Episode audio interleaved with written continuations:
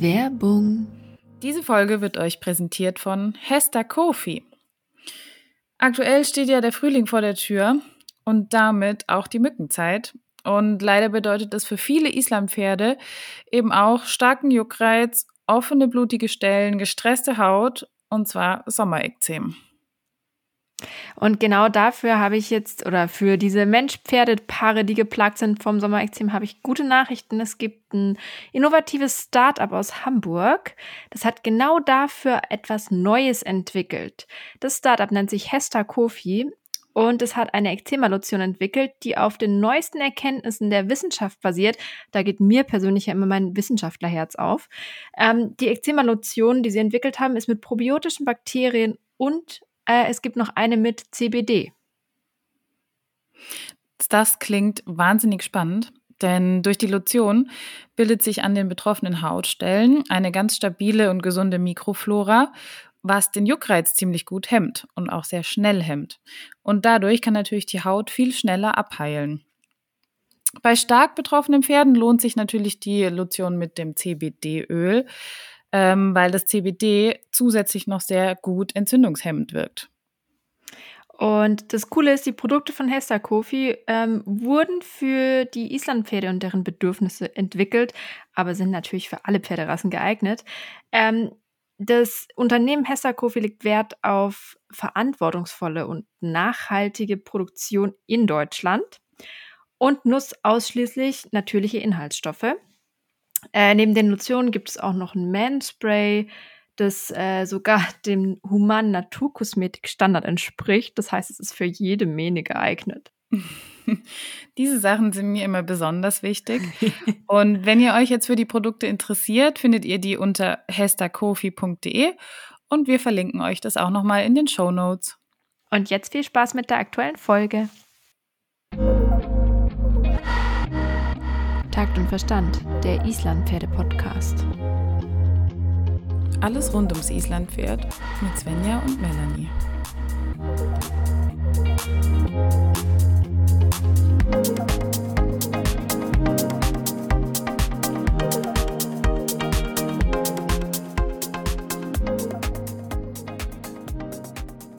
Hallo Melanie, du triffst mich gerade zwischen Tür und Angel.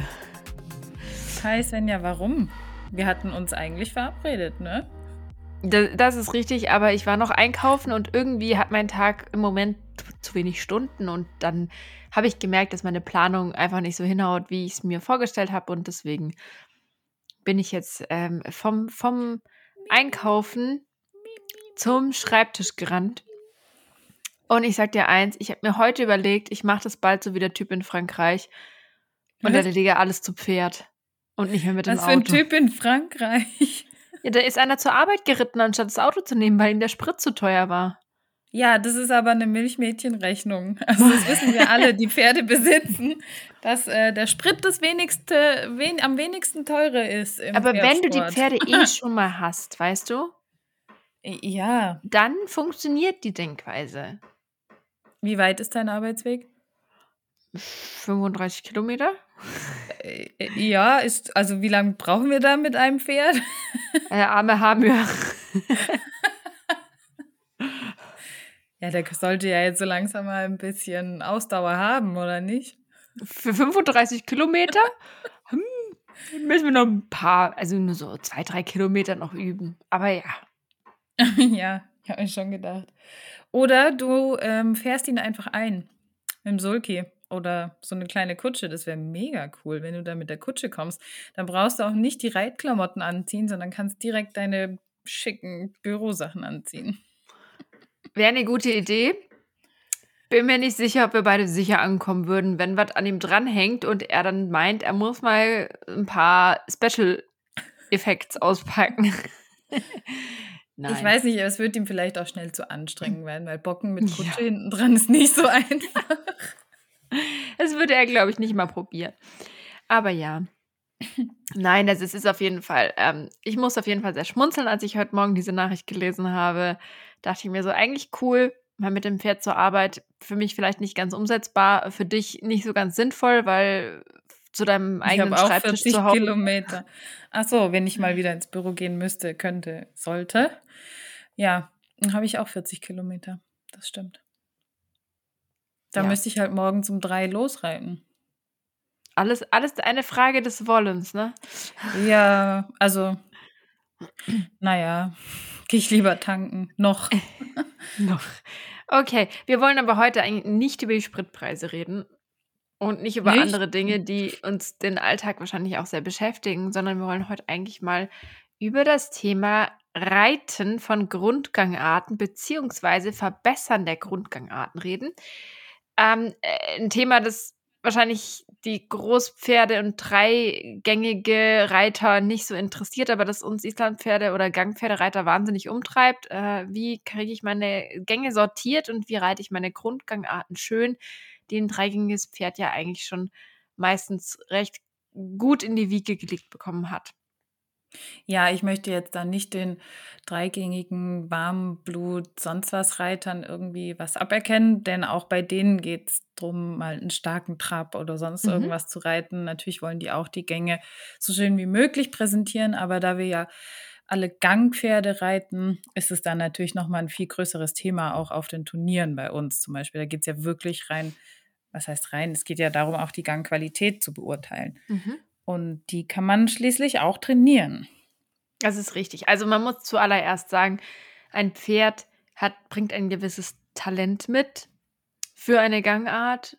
Das ist einfach das, womit wir arbeiten müssen. Also wir müssen erstmal das nehmen, was das Pferd uns gibt und können dann anfangen, das Pferd in die Richtung, in die wir wollen, es zu verbessern. Aber ähm, nur weil ein Pferd von sich aus einen schlechten Trab hat, bedeutet das nicht, dass dieses Pferd für immer einen schlechten Trab haben muss. Genau, das ist richtig. Aber wir haben natürlich auch sehr, sehr talentierte Pferde, die schon von sich aus sehr hohe und weite Bewegungen und sehr lockere Gänge auch anbieten. Und da kann man natürlich auf einer ganz anderen Level schon mal ansetzen, als wenn man jetzt ein Pferd hat, das zum Beispiel sehr unsicher ist im Trab oder sich damit auch schwer tut. Dennoch sind die Übungen relativ ähnlich oft, oder? Es ist also die, die Basics müssen einfach stimmen, egal ob dein Pferd jetzt sehr gute Gangqualität von sich aus mitbringt oder nicht. Sie müssen alle einfach lernen, die Hilfen zu akzeptieren und ähm, du, sich durch den Körper bewegen. Und der eine braucht für den einen Moment ein bisschen länger als der andere. Aber im Prinzip ist die Idee und der Gedanke immer ja eine, eine gleiche, gleiche Idee, ein gleicher Gedanke, wie auch immer. Ich ähm, Genau. würde vorschlagen, dass wir vielleicht einfach so ein bisschen das nach den drei Grundgangarten Tritt, Trab, Galopp aufteilen. Vielleicht fangen wir von der langsamsten an und gehen dann über, äh, ja, also fangen wir mit Schritt an und gehen zu Trab und Galopp über. Ähm, jetzt, ja, du möchtest schon was sagen. Nein, vielleicht starten schön. wir noch mal ganz kurz, wie denn überhaupt der gute oder ideale Schritt ist. Also wie sieht denn ungefähr das Ziel aus, worauf wir hinarbeiten? Genau. Also äh, es gibt natürlich die, IPZV-Definition davon oder auch äh, FN-Definition davon. Das kann jeder gerne auswendig lernen. Das trifft es schon ganz gut. Ich finde einfach dieses, diese Idee pendelnd oder durch den ganzen Körper von hinten nach vorne durch den Körper finde ich einen schönen Gedanken, eine schöne Idee auch fürs Reiten, weil ich wir müssen ja guten Schritt nicht nur sehen, sondern auch fühlen können. Und da finde ich die Idee ganz schön, dass der, der gute Schritt, der geht eben durch den ganzen Pferdekörper von hinten nach vorne und durch das ganze Pferd. So als Genau. erste Idee. Und man hat beim Reiten auch einfach das Gefühl, dass man sich mit dem Pferd bewegen kann, beziehungsweise dass das Pferd einem bewegt, aber in der gesamten Schrittbewegung mitnimmt. Das, und ja, die Hüfte macht im Prinzip eine liegende Acht. Genau, genau. Und die Bewegung ist nicht irgendwie hektisch und zackelig, sondern die geht wirklich, wie du gesagt hast, schön von hinten durch. Und man hat so ein bisschen das Gefühl, dass man das Pferd vor sich hat oder im Pferd sitzt und eben nicht irgendwie obendrauf mitgenommen wird, sondern dass man wirklich eins mit der Bewegung werden kann und man die locker auch durch die Hüfte durchlassen kann. Genau, also ähm, das ist ganz wichtig, glaube ich, dass man eine korrekte Vorstellung hat vom Richt. Also gerade beim Schritt ist es für mich die Gangart, wo ich, glaube ich, es am wichtigsten finde, dass du eine sehr korrekte Vorstellung davon hast, wie der auszusehen hat oder wie er sich anfühlen soll. Weil ähm, ich glaube, dass wir gerade im Schritt mit dem richtigen Bild schon so viel positiv beeinflussen können, dass wir gar nicht mehr aktiv so viele Lektionen dafür reiten müssen. ähm, was natürlich als erstes wichtig ist, gerade bei den Gangpferden, dass man dann ein bisschen guckt, in welchem Tempo kann mein Pferd denn im Moment seinen Schritt am besten präsentieren. Das finde ich immer so das Erste, was ich versuche Mhm. herauszufinden, ob ich ähm, anhand des Tempos schon mal spüren kann, okay, jetzt reite ich sehr langsam, dann wird der Schritt vielleicht eher schleppend und energielos und es hebt sich raus. Und dann reite ich sehr schnell, dann wird der Schritt vielleicht sogar passig oder das Pferd drückt auf die Hand. Und dann suche ich mir was zwischendrin, wo ich das Gefühl habe, okay, das Pferd kommt in einen guten Takt, es nimmt mich mit, es kommt dazu, sich selbst zu tragen, es ist leicht an den Hilfen. Und da versuche ich mich dann erstmal einzupendeln und dann kann man auch heraus, also aus diesem Tempo, und das gilt, glaube ich, für alle Gangarten, aus dem Tempo, das das Pferd am besten halten kann, kann man dann anfangen, heraus zu entwickeln und die Gangart dann auch schneller oder langsamer zu reiten und korrekt zu reiten. Aber ich finde, so das Tempo finden ist für jede Gangart erstmal das Wichtigste, um zu schauen, okay, wo kann ich ansetzen, wo fällt es meinem Pferd am leichtesten und von dort aus würde ich dann mit allem weitergehen. Ja, ja, das ist schon mal ein sehr schöner Ansatz. Das probiere ich auch gerne aus, wenn ich ein Pferd zum Beispiel nicht kenne und man dann einfach erst mal guckt, was kann das denn so und wo ist das Wohlfühltempo und der und der beste Takt zum Beispiel. Das kann man auch perfekt gerade am Anfang beim Aufwärmen zum Beispiel üben, Gerade im Schritt. Wie reagiert mein Pferd heute aufs Treiben? Wie ist er so drauf? Wo Mhm. finde ich das Tempo? Und dann, wenn wir jetzt aber schauen, wir haben jetzt ein Pferd, Takt passt und Tempo auch, und ich möchte jetzt aber den Schritt wirklich mal besser machen. Mhm. Hm, womit würdest du als allererstes beginnen? Also, gerade im Schritt würde ich erst mal mit der Länge anfangen. Also, ich würde erst mal schauen, kann mein Pferd sich nach vorwärts dehnen und sich strecken? Weil ich finde es immer ganz schön, wenn man erst mal diese Dehnungsbereitschaft und das an den Zügel herantreiben entstehen lassen kann im guten Takt und von dort aus das Pferd dann mit in die Arbeit nehmen kann. Also, ich versuche erst mal 'n bisschen ja, was heißt in der Tiefe und Länge anzufangen, aber ich möchte nicht, dass mein Pferd mit 'nem angespannten Unterhals, äh, den Kopf hochdrückend die Einheit beginnt.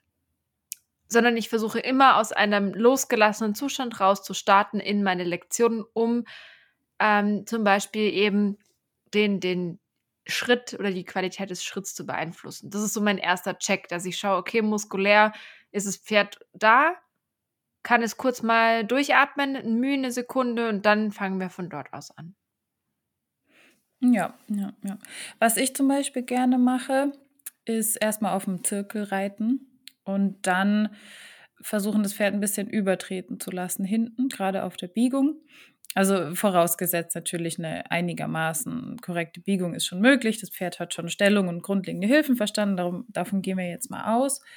Und wenn man das Pferd dann in 'nem nicht zu schnellen Tempo, so im Arbeitstempo, mit der Hinterhand übertreten lässt auf der Biegung und es dann wieder entlässt auf die Gerade zum Beispiel, dann kann man auch ein ein vermehrtes Schreiten produzieren, weil man dann natürlich mehr die Hinterhand auch anspricht. Mhm. Ich wäre jetzt, glaube ich, erst mal den Weg über 'n Schulter hereingegangen als nächsten Schritt. Ähm, hier sind wir natürlich schon bei eher versammelnden Übungen. Das hat dann nicht mehr so viel mit purem Aufwärmen dann zu tun, sondern es geht dann wirklich schon in die Arbeit über im Schritt. Ja, ich war auch nicht mehr beim Aufwärmen, Okay, ja. ähm, Aber du ja. kannst natürlich genauso mit 'nem Schulter herein anfangen. Das ist Genau. Also, genauso. Ansteuern der verschiedenen Körperteile, sagen wir's mal so ganz grob, ist 'ne extrem gute Übung, vor allen Dingen, wenn man die natürliche Schiefe des Pferdes noch mit betrachtet und du zum Beispiel eine etwas festere sagen wir, festere rechte Schulter hast und dann einfach sagst: „Okay, ähm, wir wir wir adressieren das.“ Oder du du sagst halt, die die Ungleichheit der Schultern wird mit 'nem Schulter herein ausgeglichen, indem wir einfach üben. Oder halt auch im Hinterbein, wenn du sagst: „Okay, wir verschieben einfach die Hinterhand und es wird Last aufgenommen auf dem Hinterbein, dem es vielleicht etwas schwerer fällt, unter den Schwerpunkt zu treten.“ Ähm, übrigens, kleiner Tipp am Rande, fand ich ganz nett. Ähm, ich hatte mal meiner Trainerin 'ne Einheit und habe sie dann gefragt: „Wie lange soll ich das denn jetzt üben, um mein Pferd grade zu richten? Und wie lang soll ich das Mhm. machen?“ Und sie war so also, ich fand das einfach so 'ne süße Antwort. Das war so nett und easy. Sie hat einfach gesagt: „Mach's einfach auf beiden Seiten so, bis du zufrieden bist, bis es Mhm. geklappt hat.“ Und das fand ich total schöner Gedanke weil ich mir dann gedacht habe, erstens, du kannst dem Pferd super schnell die Möglichkeit geben, wenn es es richtig gemacht hat, zu sagen, hey, das war gut, wir, es reicht mir und wir machen was anderes für den eigenen Gedanken, dass man nicht sagt, ich muss jetzt 15 Meter Schenkelweichen auf der Hand machen und dann 15 Meter auf der anderen. Und der Trainingserfolg und der Effekt ist natürlich am größten, wenn du an was übst, was nicht so gut funktioniert und du dann in dem Moment, wo es funktioniert, auch aufhören kannst. Ja. Also ja dass man vielleicht auch versucht, ein bisschen spielerisch heranzugehen. Genau. Genau. Und ich fand es einfach nur schön, weil ich tue mir immer schwer zu sagen, okay, auf der schlechten Hand reite ich jetzt mehr auf der schlechten Hand, reite ich jetzt weniger auf der schlechten Hand.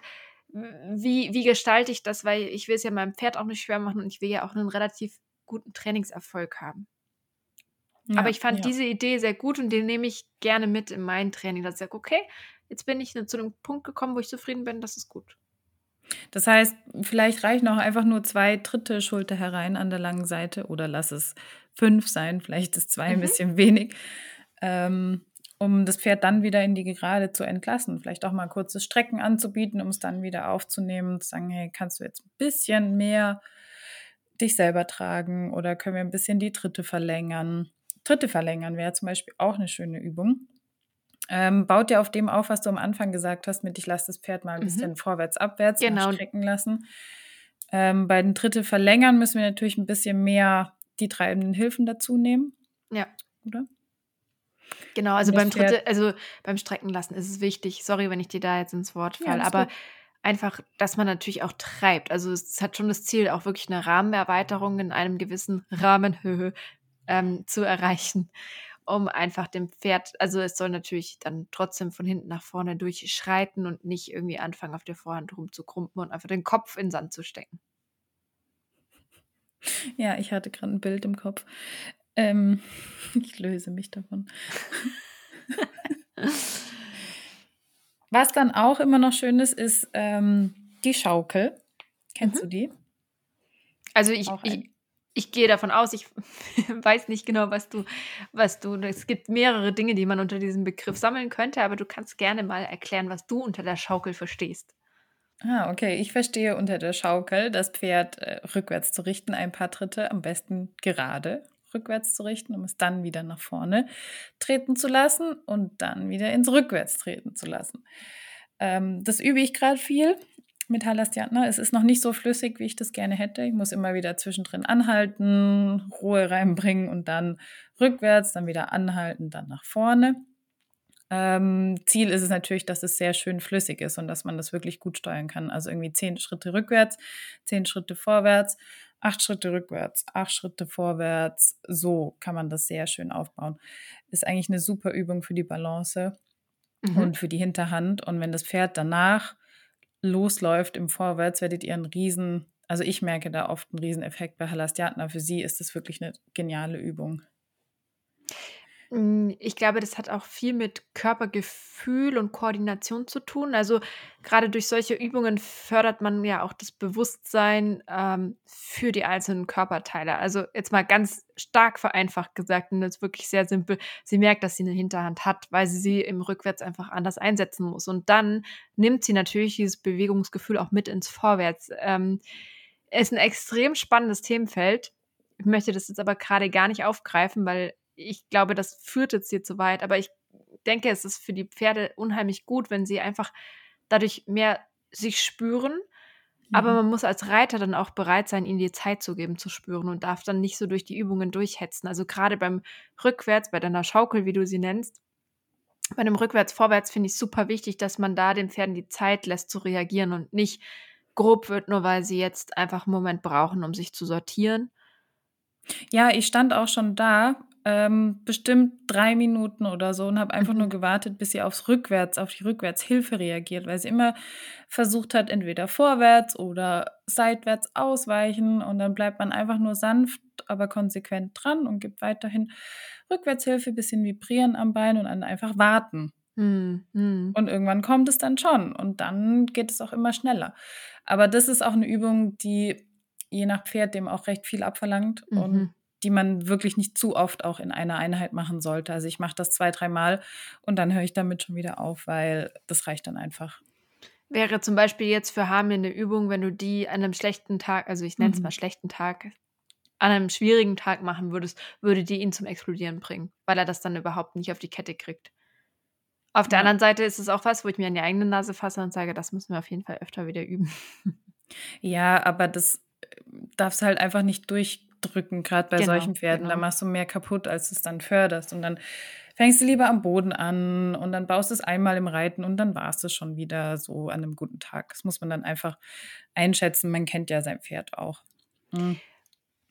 Okay, also wir haben jetzt schon äh, die Schritte oder die Tritte verlängert. Wir haben, wir haben die Hinterhand und die Schultern etwas angesteuert.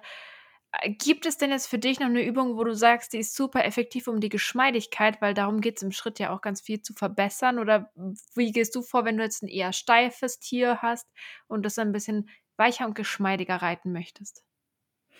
Dann würde ich erstmal anfangen mit Stellungen, also Stellung rechts, links, bisschen locker machen und Tempounterschiede finde ich zum Beispiel auch super. Je nachdem, wenn das Pferd sehr viel Spannung hat, muss man ein bisschen aufpassen, dass man es nicht noch schlimmer macht.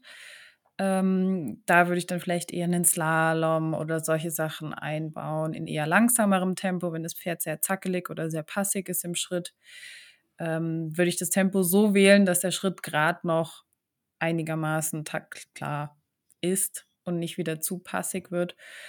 Mm, Biegung ist einfach auch ein Mhm. Thema für alles, ne? Mm, Also natürlich hat, glaube ich, auch gerade die Gangqualität im Schritt viel mit dem mentalen Zustand des Pferdes zu tun. Hm. Aber da ist auch immer mal noch so ein Mittel der Wahl, was nicht dauerhaft sein sollte, aber was kurzfristig helfen kann, ist auch einfach dann vielleicht mal eine andere Gangart zu wählen, um die eigentliche Gang Gangart zu verbessern. Das bedeutet halt Übergänge reiten, mal antraben und wieder durchparieren. Manchmal brauchen die Pferde das, wenn sie einen, einen spannigen Tag haben, einfach um mal durchzuatmen und zu sagen, okay, jetzt ist okay. Aber auf Dauer ist es super wichtig, dass das Pferd nicht immer in die Einheit reingeht und super angespannt losdüst und schon darauf wartet, dass es rennen darf, sondern die sollten natürlich schon mm, mit dem mit der Einstellung in die Einheit hineingehen, dass sie jetzt erstmal im Schritt sich lösen, entspannen, abschnauben, lockern und dann anfangen zu arbeiten. Mhm. Ja. Was mir jetzt noch einfällt für den Schritt, ist einfach im Gelände mal irgendwo querfeldein oder Mhm. Wiesenwege Super, oder bergauf und bergab. Ja. Ähm, kam mir gerade, weil wir haben im Gelände auch Wege, die man reiten darf oder die man begehen darf. Man muss ja nicht mitten durchs Unterholz, sollte man vielleicht ähm, ähm, bezüglich der anderen Tierarten, die auch noch im Wald leben, nicht unbedingt machen. Ist Mhm. vielleicht nicht so nett. Aber gerade so Holzrückewege, wenn man da mal irgendwie einen findet, den man gut reiten kann, dann ist es eine super Sache für die, ähm, um die Tritte zu fördern, um die trittsicherer Klettern, zu ja. machen. Ja, genau. Und es löst auch einfach die Rückenmuskulatur. Und danach ist der Schritt oft auch ähm, noch mal besser. Noch Absoluter Gamechanger ist natürlich da auch immer bergauf, bergab. Mhm. Also gerade bergauf und das Pferd wirklich mal bergauf marschieren lassen. Super anstrengend für die Pferde. Und bergab auch wirklich mal langsam und ganz konzentriert. Gerade Das vor ist allen ja Dingen. das Schwierige, gerade bei Gerade. passigen Pferden. Ja, vor allen Dingen eben, dass nicht die Hinterhand überholt oder man irgendwie Ja. die ganze Zeit driftet, sondern wirklich dann peu à peu den Berg runtergeht. Wenn man das alles jetzt gerade nicht hat, kann man auch einfach wirklich sagen, ich arbeite mit Stangen, ich arbeite mit Stangensalat oder mit irgendwelchen Dualgassen oder was auch immer. Äh, man muss da auch einfach ein bisschen kreativ sein und vielleicht, oh, ich mag den Begriff nicht, out of the box denken. Also einfach mal so ein bisschen sich, sich, sich ja inspirieren lassen und neue Ideen anwenden. Man kann auch Schritt. mal probieren, wenn man das Gefühl hat, wenn man zum Beispiel ein Pferd hat, das sehr energielos eher ist, anstatt den krampfig vorwärts zu treiben. Ich sage immer den, wenn ich davon ausgehe, dass es ein äh, Wallach ist, aber ist egal. Okay. das, das Pferd, ich möchte hier nichts, niemanden diskriminieren, wenn man das Pferd ähm, mal testet, wie es auf die menschliche Körperspannung reagiert. Also Mhm. wenn ich versuche, meinen Bauch ein bisschen mehr anzuspannen und ähm, eine positive Energie selber reinzubringen und vielleicht wirklich mit meinem Körper zu animieren, im Schritt, komm, mach mal größere Schritte, lauf mal ein bisschen energievoller, energetischer, weil oft übertragen sich diese Energien auch auf die Pferde und das ist auch nochmal eine schöne Sache, um vielleicht noch einen Ticken mehr rauszuholen, gerade wenn du zum Beispiel auf der Bahn reitest oder irgendwas. Man sollte ja nicht ins komplette Anschieben kommen mit dem Becken, mhm. aber man kann ein gewisses Maß mit dem Becken an Energie auch noch fordern. Bündeln, ja. ja. Auf der anderen Seite, gerade wenn man so ein super triebiges Pferd hat, glaube ich, tendiert man eher dazu, zu viel zu machen und klemmig zu werden, wodurch das Pferd mhm. dann auch klemmig wird. Da kann man sich zum Beispiel überlegen, ob man halt mal ganz andere Wege geht und wirklich sagt, ich arbeite mit der Stimme und einen zarten Gärteneinsatz. Damit meine ich nicht, das Pferd zu verprügeln, sondern wirklich einfach, um einen Impuls zu setzen, zu sagen, okay, das Pferd soll jetzt vorwärts sich bewegen und wenn es stehen bleibt, dann wird es angetickt. Und ich arbeite mit einem Stimmensignal, dass es einfach mal versteht, locker zu gehen, weil da gibt es eben auch die andere Seite, wenn der Reiter so klemmt, dass das Pferd irgendwann gar nicht mehr gehen möchte, muss man dem Pferd auch erst wieder so ein bisschen die Freude am Vorwärts geben. Ja. Kann man auch mal testen. Aber es ist natürlich immer stark abhängig vom Pferd und natürlich auch vom Reiter. Die Kombination ist ja immer das, was es so schwierig macht. Wie immer. Genau. Also für die Geschmeidigkeit im Schritt auf jeden Fall ähm, Stellungen und Biegungen in jeder Variation, Seitengänge, absoluter Favorite, aber halt nicht immer so ganz einfach. Ich wollte gerade sagen, das ist nicht mit jedem Pferd super einfach. Aber ja. deswegen reiten wir ja auch, ne? Wir wollen ja auch eine Herausforderung haben. ja, das stimmt. Okay. Jetzt legen wir den Schritt mal zur Seite. Jetzt haben wir schon ganz schön viel über Schritt gesprochen und kommen zu der Gangart, die eigentlich noch von den höheren Gangarten wahrscheinlich weniger, Pro also auch Probleme bereitet, aber vielleicht nicht so viele, je nach Pferd, der Trab. Ja, aber ich glaube, der Trab ist die Gangart, die bei den Isländern, bei denen es die meiste Varianz noch mitgibt, oder? Nicht im Tölt. Ja, doch, im Tölt auch. Du hast schon auch recht. Aber also, ja, auch, ich, ich, ich, Weißt du, was ich meine? Es gibt ja Pferde, die wählen den Trab zum Beispiel bevorzugt. Ja, mhm. und dann gibt es Pferde, die zeigen erstmal gar keinen Trab. Mhm. Und, aber es ist ja dem Tölt eigentlich genauso. Es gibt auch Pferde, die wechseln zwischen Schweinepass und Trab. Ja, aber es gibt auch welche, die wechseln zwischen Tölt und Trab. ist auch richtig, ja. So, der Trab kann verschiedene Qualitäten haben. Was ich äh, einfach als wichtigste Idee für den Trab gerne mitgeben möchte, ist, man muss Trab auch reiten. Ich habe es schon sehr ja. oft gesagt. Ich weiß, ich wiederhole mich, aber dieses typische, der trabt, ich mache jetzt nichts mehr und freue mich, dass er trabt, ist nicht gut, weil der Trab braucht genauso eine Aktivität der Hinterhand. Der braucht genauso eine Kraft, eine Balance, eine Koordination vom Pferd und genau deswegen müssen wir den genauso reiten, wie wir auch einen Tölt reiten müssen, einen Galopp reiten müssen, einen Schritt reiten müssen oder einen Pass. Also einen Rennpass, kein Schweinepass. Ja, das ist eben das, weil man denkt, der Trab ist so fragil und geht bei jeder minimalsten Änderung ähm, des Reiters oder Anspannung oder irgendwas sofort kaputt. Dann, es gibt natürlich auch so Pferde, bei denen ist das und man freut sich dann auch erstmal über die ersten mhm. Trabschritte und das ist auch völlig richtig, weil man trainiert ja auch dahin, um den Trab ähm, sicherer zu machen und zu halten. Aber dieses, ich mache dann nichts mehr aus Angst, dass der Trab wieder kaputt geht, ist eben genau das, was du meinst. Und wenn man so den Trab hm, reitet, dann bringt er einem eigentlich gar nichts. Dann hat er keinen gymnastizierenden Effekt mehr oder sonst irgendwas, weil man ja einfach nur versucht, das irgendwie zu halten, das Pferd irgendwie versucht, nicht umzufallen oder seiner Balance davon rennt oder hinterher rennt oder was auch immer. Ja. Und was würdest du denn jetzt in so einem Fall machen mit einem Pferd, das noch sehr unsicher ist im Trab? Also im, im Trab würde ich genauso vorgehen, wie ich vorhin im Schritt gesagt habe. Ich würde erstmal versuchen, das ideale Tempo zu finden oder das Tempo, wo es den Trab vielleicht am ehesten halten kann. Und oft ist es ein Tempo, das langsamer ist als das, was ich am Anfang bekomme. Weil das Problem oder die Problematik ist am Trab, wenn das Pferd noch keine Balance hat und es immer stärker auf die Vorhand kommt, dann hat es einen extremen ja, Verlust des Gleichgewichts und schiebt sich aber über die Gewichtsverlagerung in die Geschwindigkeit und wird immer schneller und schneller und schneller. Und in der Geschwindigkeit kann es immer weniger wieder dahin zurückkommen, korrekt mit der Hinterhand zu arbeiten. Deswegen und dann wird er zum Beispiel vierschlägig oder das Pferd fängt an zu rollen und zu galoppieren oder was auch immer. Jede Variation von Trab kann dann natürlich kommen. Oder es wird einfach nur in Anführungsstrichen unrittig. Ja, oder es kommt die Kurve und es kommt genau. dann Schweinepass oder sonst irgendwas. Genau. Ähm, mhm. Deswegen finde ich es immer wichtig, die Wahl des richtigen Tempos. Und das ist in der Regel langsamer als das Tempo, was ich bekomme. Ähm, so als Idee. Mm, und dann ist es immer so ein bisschen ein Spiel. Also ich glaube, fragilen Trab zu reiten ist vielleicht das Schwierigste.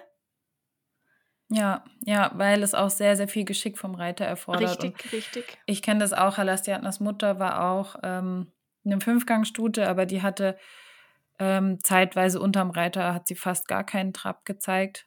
Ähm, jetzt im Nachhinein weiß ich auch, dass das daran lag, dass sie im Gleichgewicht hinterhergelaufen ist und eigentlich eher in den Boden gerannt ist und einfach ihren Rücken nicht korrekt benutzt hat. Ähm, es war aber einfach sehr, sehr schwierig überhaupt Trab zu finden. Und mhm. man, man kann da natürlich auch ein bisschen Einfluss nehmen. Man kann sich auch mal Gewichte zur Hilfe nehmen. Ja, gerade mhm. bei Passing genau, kannst genau. du auch genau. mal an die Vorhand Gewichte dran machen. Ist eine Manipulation, ja, natürlich.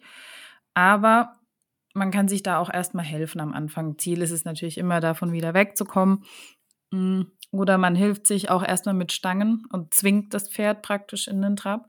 Ist immer die Frage, ob man das machen möchte. Und ich glaube, es kommt auch sehr, sehr stark aufs Pferd an, ob das Sinn macht, das zu machen. Meine Studie hat damals freilaufend ohne Reiter immer Trab gezeigt. Mhm. Und das lag tatsächlich auch am Reiter, dass ich nicht richtig geritten bin. Ne? Und ich glaube, bei solchen Pferden kannst du das schon auch machen mit Stangen, weil die können ja traben.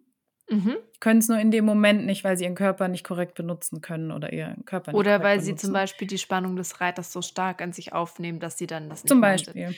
Ich ja. glaube, dass Trab einfach eine wahnsinnige Losgelassenheit des Reiters erfordert, weil eben so ein fragiles Konstrukt ist bei manchen ja, Gangpferden und äh, man da auch sehr viel an sich selber arbeiten muss. Ich bin immer ein Fan davon, Trab auf einer gebogenen Linie zu reiten tatsächlich. Also wenn der gerade so fragil ist, versuche ich gar nicht so viel außenrum irgendwie zu reiten, sondern sehr gezielt an den Hilfen des Pferd, um die Kurve zu reiten, weil ich habe immer das Gefühl, da bekomme ich es am besten. Also wirklich mit einem treibenden inneren Schenkel an den äußeren Zügel heran, eine korrekte Biegung. Da habe ich immer das Gefühl, das fällt den Pferden am leichtesten da, dann auch die Aktivität, die benötigt wird, um den Trab zu halten, auf der, ja, da die einfach auch diese Energie zu halten für den Trab auf der gebogenen Linie. Ja, ja, und dann vielleicht eher nur einen halben Zirkel, bevor man merkt oder wenn man gerade merkt, jetzt könnte es wieder langsam schlechter werden, Pferd fällt mir gerade auseinander oder die Kraft fehlt, dann lieber direkt durchparieren, als das mhm. Pferd von selber wechseln lassen oder, oder sich Da muss ich jetzt so ein bisschen, ein bisschen ja, widersprechen. Also es gibt auch den Typ Pferd, den würde ich sogar in dem Moment, wenn es in den Tölt wechselt, eher sogar kurz vorwärts reiten, lösen und dann wieder im Trab arbeiten. Also da muss man tatsächlich mhm. wirklich viel spielen. Ich glaube, gerade beim Trab gibt es keine, keine allgemeingültige Lösung. Ich finde Schrittreiten da viel einfacher. ja, man ähm, sagt ja auch Linienführung vor Gangart. Mhm. Ne? Dass man zum Beispiel, wenn ich auf dem Zirkel reite und eine Biegung verlange, dass ich dann erstmal nur diese Biegung und den Zirkel verlange, egal mhm. ob das Pferd mir jetzt in den Gangarten wechselt oder nicht. Mhm. Finde ich aber, also ich, ich glaube, das funktioniert nicht bei allen Pferden. Ja, auf der anderen Seite gibt es auch den Moment, wenn das hatten wir bei Halastiantner vor ein paar Wochen, wenn sie auf dem Zirkel traben sollte und sie gemerkt hat, das wird ihr zu anstrengend und sie sich dann so über den Tölt in Anführungsstrichen rausgehoben hat. Also einfach die ja. Gangart gewechselt hat. Da habe ich jetzt zum Beispiel darauf bestanden zu sagen, nee, du nimmst jetzt erst meine Hilfen an, egal in welcher Gangart, und, sag, und biegst dich und dann ist sie auch wieder freiwillig zum Trab zurückgekehrt. Also das ist so ein bisschen, das bedingt sich bei manchen Situationen vielleicht auch gegenseitig. Ja, die macht das auch andersrum im Tölt. Wenn sie zu schwer wird, mhm. ähm, knallt sich vorne auf die Hand und trabt weg. Eigentlich macht sie das doof. immer, um sich zu entziehen. Ja. Sie ist echt hm. schlau. ja, also mm, was man natürlich dann auch nutzen kann, weil wir sind ja auch einfach irgendwie draußen Reiter und nicht nur, ja. nicht nur Dressur. Kreischenreiter, wobei ich das ja sehr gerne und viel mache. Ähm, draußen Böden, unterschiedliche Böden. Also gerade wenn man jetzt sagt, ich habe jetzt die Wahl auf dem Feldweg oder in der Wiese nebendran zu reiten für den Trab, reitet in den tieferen Boden. Die Pferde werden freiwillig im tieferen Boden eher Trab als Gangart wählen, als den Tölt zu halten. Natürlich gibt es immer die Krassen, die dann trotzdem noch weiter tölten, aber erfahrungsgemäß kommen die einfach im Trab leichter weg und werden es deswegen wählen. Gerade am Anfang, wenn man dem Pferd einfach die Hilfengebung verständlich machen möchte, sich unheimlich freuen, wenn es trabt, loben, dem Pferd Ja, zeigen, du genau. machst es mega und dann verstehen die das eigentlich auch sehr, sehr schnell. Ähm, genau, und da kann es auch helfen, je nachdem auch bergauf zu reiten. Frisch vorwärts bergauf kann auch helfen, muss aber nicht. Also es gibt dann die Kandidaten, die anfangen zu rollen oder zu galoppieren oder irgendwas anderes zu Mhm. machen. Aber mitunter kann es helfen, ähm, dass das eine oder andere Pferd auch hier den Trab wählt, um schnittig den Berg hochzudüsen. Das muss man einfach auch so ein bisschen testen. Ähm, Ja, das ist interessant. Ich glaube, das würde Hallerstjärtner nie machen. Bergauf würde sie wirklich eher Tölt oder Galopp oder sonst irgendwas wählen, aber nicht den Mhm. Trab, weil das für die, glaube ich, zu anstrengend ist. Trifft vielleicht eher auf einen Viergänger zu. Könnte Genau, ich mir gut vorstellen. Weil, weiß ich nicht, bei den Fünfgängern hatte ich so das Gefühl, da ist es, wenn so ein Weg, der so ganz, ganz leicht bergab geht, dass sie da eher die Tendenz haben. Aber klar, dann sind sie halt auch wieder mehr auf der Vorhand, was man ja eigentlich nicht möchte.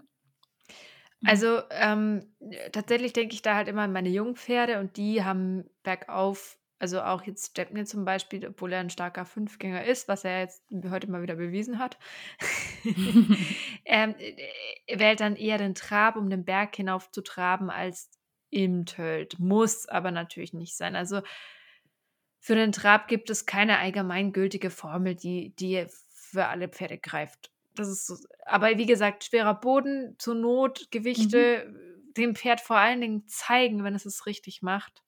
Viel gymnastizieren, äh, Durchlässigkeit arbeiten, gebogene Linien und auch mal Stangen.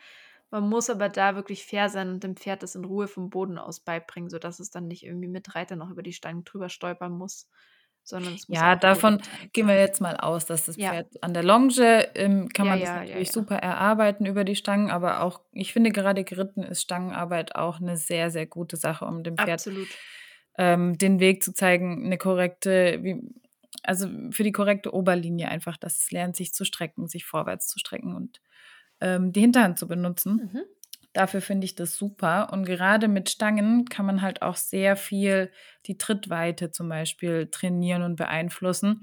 Das heißt, wenn mein Pferd jetzt noch nicht so große Tritte macht im Trab, ähm, lege ich die Stangen natürlich auch noch nicht so weit auseinander. Dann Mhm. sind die vielleicht eher bei knapp einem Meter oder ein bisschen weniger im Trab. Und wenn ich dann merke, das klappt gut, dann kann man natürlich auch versuchen, gerade über Stangen die Tritte zu erweitern und dem Pferd zu sagen, komm, streng dich mal ein bisschen an, schweb mal ein bisschen mehr ne? und lege die Stangen ein bisschen weiter auseinander. Und dann muss das Pferd etwas größere Tritte machen. Und so kann man auch versuchen, da ähm, hingehend das Training auszulegen, wenn man jetzt den Trab verbessern möchte. Wenn man ein Pferd hat, das schon ganz gut trabt, das eigentlich sicher ist im Takt und da dann hin möchte zu größeren Tritten oder zu Verstärkungen, möchte ich es Mhm. jetzt eigentlich noch nicht nennen.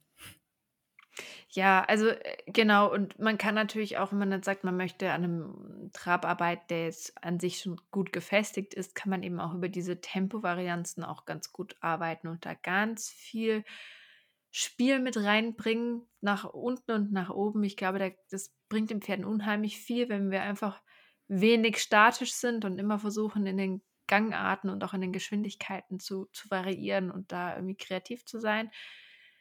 Äh, Rahmenveränderung finde ich da halt auch immer ein ganz wichtiges Stichwort, gerade beim Trab, dass das Pferd auch lernt, sich im Trab zu strecken, aber auch im Trab ein bisschen ja, Last aufzunehmen. Da wird es dann halt immer sehr schwierig, weil uns da halt so ein Tölt zum Beispiel auch immer wieder in die Quere kommen kann. Ähm, das ist dann eine, eine Arbeit, die erfordert sehr viel Geschick vom Ja. Reiter. Ich finde, man kann das gerade im Leichttraben einfach gut üben, weil da das Pferd noch weiß, okay, wir traben Mhm. weiter, weil die kennen das ja auch, das ist ja auch eine gewisse Hilfe, das Leichttraben, ähm, indem man ein bisschen langsamer leicht trabt oder ein bisschen schneller leicht trabt und das Pferd passt sich dem Rhythmus vom Reiter dann schon an. Das kann man sehr gut steuern und da würde ich halt wirklich drauf achten, wenn man jetzt zum Beispiel eine Verstärkung macht oder einfach eine Tempoverstärkung im Trab macht über den Sitz, dass das Pferd trotzdem weiterhin an den Hilfen bleibt und sich nicht komplett raushebt oder wegrennt. Wenn das das tut, dann hat man gemerkt, okay, da war es einfach dann jetzt zu viel. dann mache ich das nächste Mal ein bisschen weniger und ähm, dann irgendwann funktioniert es dann auch wieder mehr. Das ist einfach eine Trainingssache. So, jetzt sind wir schon fast am Ende unserer Zeit angekommen und wir haben gerade mal zwei von drei Gangarten angesprochen. Ich möchte mit dir jetzt noch mal kurz den Galopp ansprechen, weil der Galopp, Galopp, der Galopp ist gerade bei den fünfgängigen Pferden immer eine sehr spannende Sache. Ähm, ich glaube, wenn ich einen Galopp erstmal verbessern wollte, würde ich das, glaube ich, immer erstmal im Gelände tun. Hm, warum? Also kommt es nicht auch aufs Pferd an? Ja, es kommt natürlich ein Stück weit aufs Pferd drauf an, aber ich glaube, bergauf galoppieren hilft in dem Fall Ja. jedem Pferd. Also ich glaube, Ja. ein Pferd wird immer irgendwie bergauf galoppieren, egal welche Problematik es hat. Vielleicht nur drei Sprünge, vielleicht nicht lange, auch nicht schön. Oder wahnsinnig schnell und unkoordiniert, aber ich glaube, mit bergauf bekommt man ein Pferd eigentlich immer in irgendeine Art Galopp. Und ich glaube, ich würde das da auch erstmal ein bisschen trainieren. Hilfengebung, dass es an, lernt anzuspringen korrekt, ähm, dass es Freude dabei hat. Es darf natürlich nicht unkontrolliert sein. Ähm, weil ich finde, das auf einem Reitplatz zu erarbeiten, ist gar nicht so einfach. Guten Galopp auf Ja. dem Reitplatz zu erarbeiten, erfordert viel Üben, schon ein gewisses Maß an Durchlässigkeit vom Pferd und Balance und Koordination. Und äh, die Ecke kommt immer schneller, als man denkt. Ne? Ja, das äh, sagst du was. Ey, Galopp ist ja echt so mein, äh, mein Endgegner. Pallas Diatnas Endgegner. Ähm, ist wirklich schwierig, wirklich schwierig. Ich war am Anfang froh, dass sie einfach nur zwei Sprünge geschafft hat. Teilweise schafft sie, wenn sie einen spannigen Tag hat, ähm, nicht mal an der Longe zwei Sprünge. Ähm, Mhm. Ist einfach immer noch so. Mal gibt es Tage, da geht es besser und dann gibt es Tage, da geht es halt nicht besser. Ähm, aber da ist das Gelände wirklich ähm, eine gute Hilfe, das stimmt. Oder einfach ein anderes Pferd noch dabei, das vielleicht ein bisschen mitziehen kann und auch galoppiert. Wenn wir jetzt aber davon ausgehen, wir haben ein Pferd, das recht, recht annehmbar galoppiert, sagen wir mal so, es galoppiert und es kommt um die Kurve und kann vielleicht auch noch einen Zirkel galoppieren. Mhm. Das ist ja schon mal super. Da wäre ich sehr glücklich Ja. drum zum Beispiel. Aber wenn wir jetzt so ein Pferd haben, wie können wir denn da die Galoppqualität nochmal auf ein anderes Level heben? Also da finde ich auch das Thema Schulter unheimlich wichtig, weil ich glaube, dass die Galoppqualität ganz entscheidend an der Schulterkoordination des Pferdes hängt. Also kann es im Galopp seine Schulter korrekt in der Biegung korrekt platzieren oder hängt es auf der inneren oder äußeren Schulter?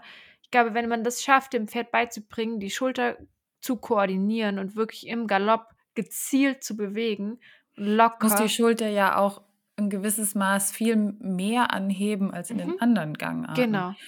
Und das ist ja das, was vielen Pferden so, so schwer fällt. Und ich glaube, wenn man das geschafft hat, hat man schon einen unheimlich großen Grundstein für einen sehr, sehr guten Galopp gelegt. Und allein schon, wenn die Schulter durchlässig und frei ist, kann ja auch die Hinterhand viel besser unter den Schwerpunkt treten, weil der Weg frei gemacht wurde sozusagen. Also es sind so viele Faktoren und auch die Nachgiebigkeit. Man muss dann nicht grob einwirken, sollte man eh nie. Aber das stellt sich dann gar nicht die Frage, weil das Pferd, wenn es eben so durchlässig ist und die Schulter so gut kontrollieren kann, im Galopp die Form dem Reiter auch einfach schenkt. Ist kein Ja. Geheimnis. Es ist äh, Ja. ja. ja, alte, ich wiederhole ja alte Dinge jeden Tag, ne? Aber Was aber. Mhm.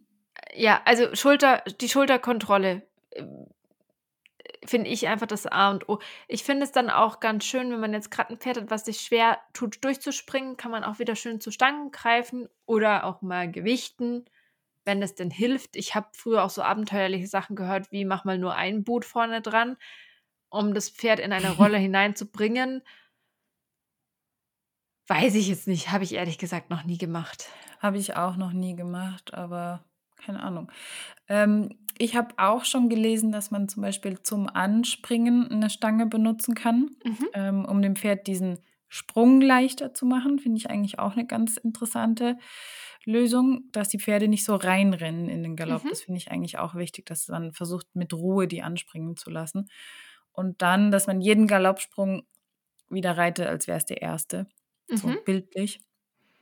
Und mm, du hast gemeint mit der Schulterkontrolle. Ich wollte da noch mal was sagen. Vielleicht kann man auch, würde sich nicht eine Art Schulter herein im Trab oder im Tölt eignen und daraus dann anzugaloppieren zum Beispiel? Genau, also Oder eine korrekte Wolte oder sowas und daraus dann wieder angaloppieren? du kannst ja auch gezielt den Tölt durchbrechen und eine Rolle produzieren und dadurch kannst du natürlich auch dein Pferd in den Galopp kriegen, aber das ist für mich auch wieder so ein Hineinlaufen, das ist ein Mittel zum Zweck. Ist aber, finde ich, schon schöner, wenn das Pferd lernt, korrekt anzuspringen.